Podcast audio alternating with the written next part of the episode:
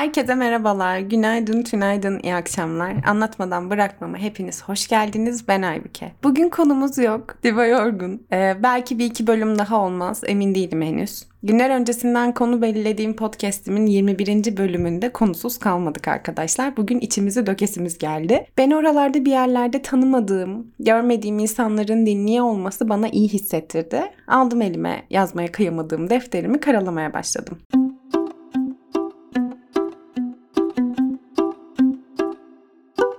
Aslında uzun süredir aklımdaydı sizin öylesine sohbet etmek ama bir şey lazımdı. Yeni ve popüler ismiyle bir şeyin tetiklemesi. Biliyorsunuz ki artık her şeyden tetikleniyoruz. Yani neden böyle oldu bu bölüm nasıl ortaya çıktı derseniz uçaktaydım ve telefonum internetin şu devirde olmadığı bir yer herhalde uçak. Yanıma aldığım kitabın finalini yapıp yazmaya başladım.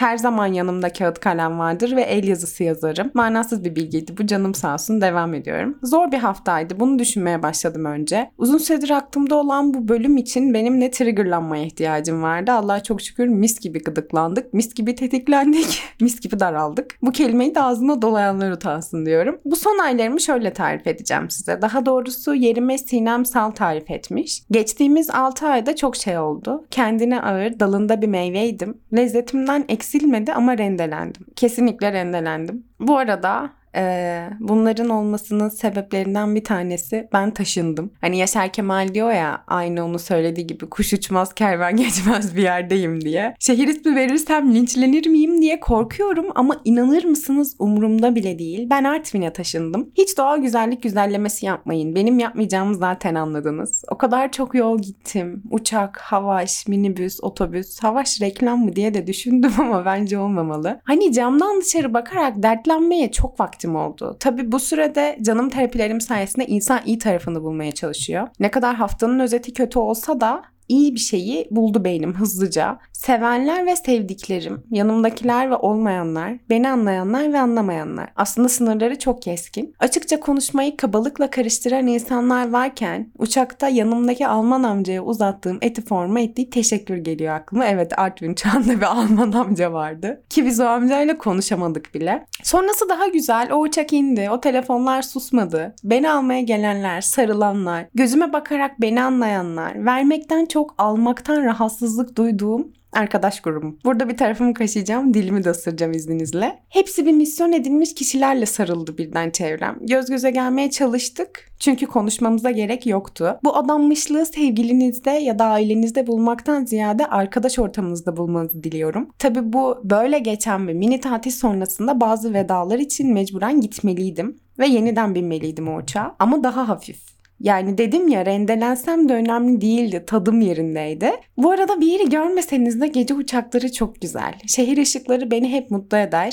Hani bölümünde yapmıştım ya çocuk, tilki, at ve köstebek. Orada şehir ışıklarına ulaşmak eve ulaşmak demekti. İşte oradaki arayıştaki evimden uzaktım ama o ışıklar bana iyi geldi. Halbuki rutinimdeydim. Yani rutin benim için çok önemli. Rutin demişken bir şey e, bozulduğu anda kayıyorum. Yani duş aldığın yerden yastık kalınlığına kadar hepsi çok önemli detaylara bakmıyorum. Yastığın kalınlığı çok önemli bir mesele. Ama bunu uzun uzadıya konuşmayacağım. Bu bölümün konusu arkadaşlar iyidir ve yanındadırlar değil. Yanımda olmayanlar da vardı. Attığım fotoğrafa gülüşün çok güzel arkadaşım yazan da vardı. Çok uzakta sen bunu alınca ben de bir daraldım diyen de vardı. Ee, sevdiğim işi ve istediğim işi yapabilmem için aracı olan da. Ama bunu benim bilmem yeterliydi. Bu bölümün konusu güçsüz olmanın normal olması. Bazen duramayıp gidiyor olman güçsüz olduğun anlamına gelmiyor. Benim canım arkadaşım der ki kendin olmak, kendin olmayı sevmek, biri seni sevmemiş olsa bile kendini kabullenmek, bunu kendi yolunla yapmak,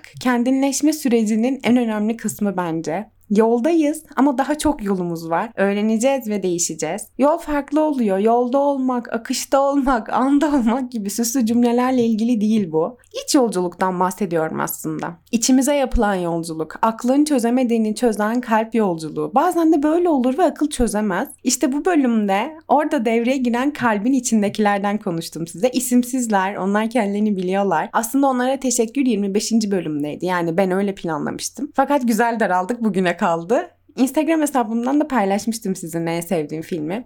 Bilek Kesenler bir aşk hikayesi. Orada şöyle bir sahne var. Belki spoiler olabilir bilmiyorum ama izlemek isterseniz bahaneniz olur. Herkesin süper güçlerinin olduğu bir dünyada bunu bir türlü beceremeyen birinin ummadığı anda, beklemediği bir şekilde, aklına dahi gelmediği bir zaman bunu yapabilmesi. Hatta Zindan Adası'nda da buna benzer bir replik var. Hayatın sen bakarken soyunamıyorum deme şekli. Belki basit bir sahne ama o kadar güzel ki bazen teslimiyet duygusunun önemini anlayabiliyorsunuz. Çok müdahale etmek olanı engellemiyor. Bunu görüyorsunuz ve yaşıyorsunuz. Buraya gelirken en çok korktuğum şeylerin başıma gelmesi gibi. Biraz kitaplardan, filmlerden, dizilerden alıntı yapacağım çünkü onlara çok sarmış durumdayım.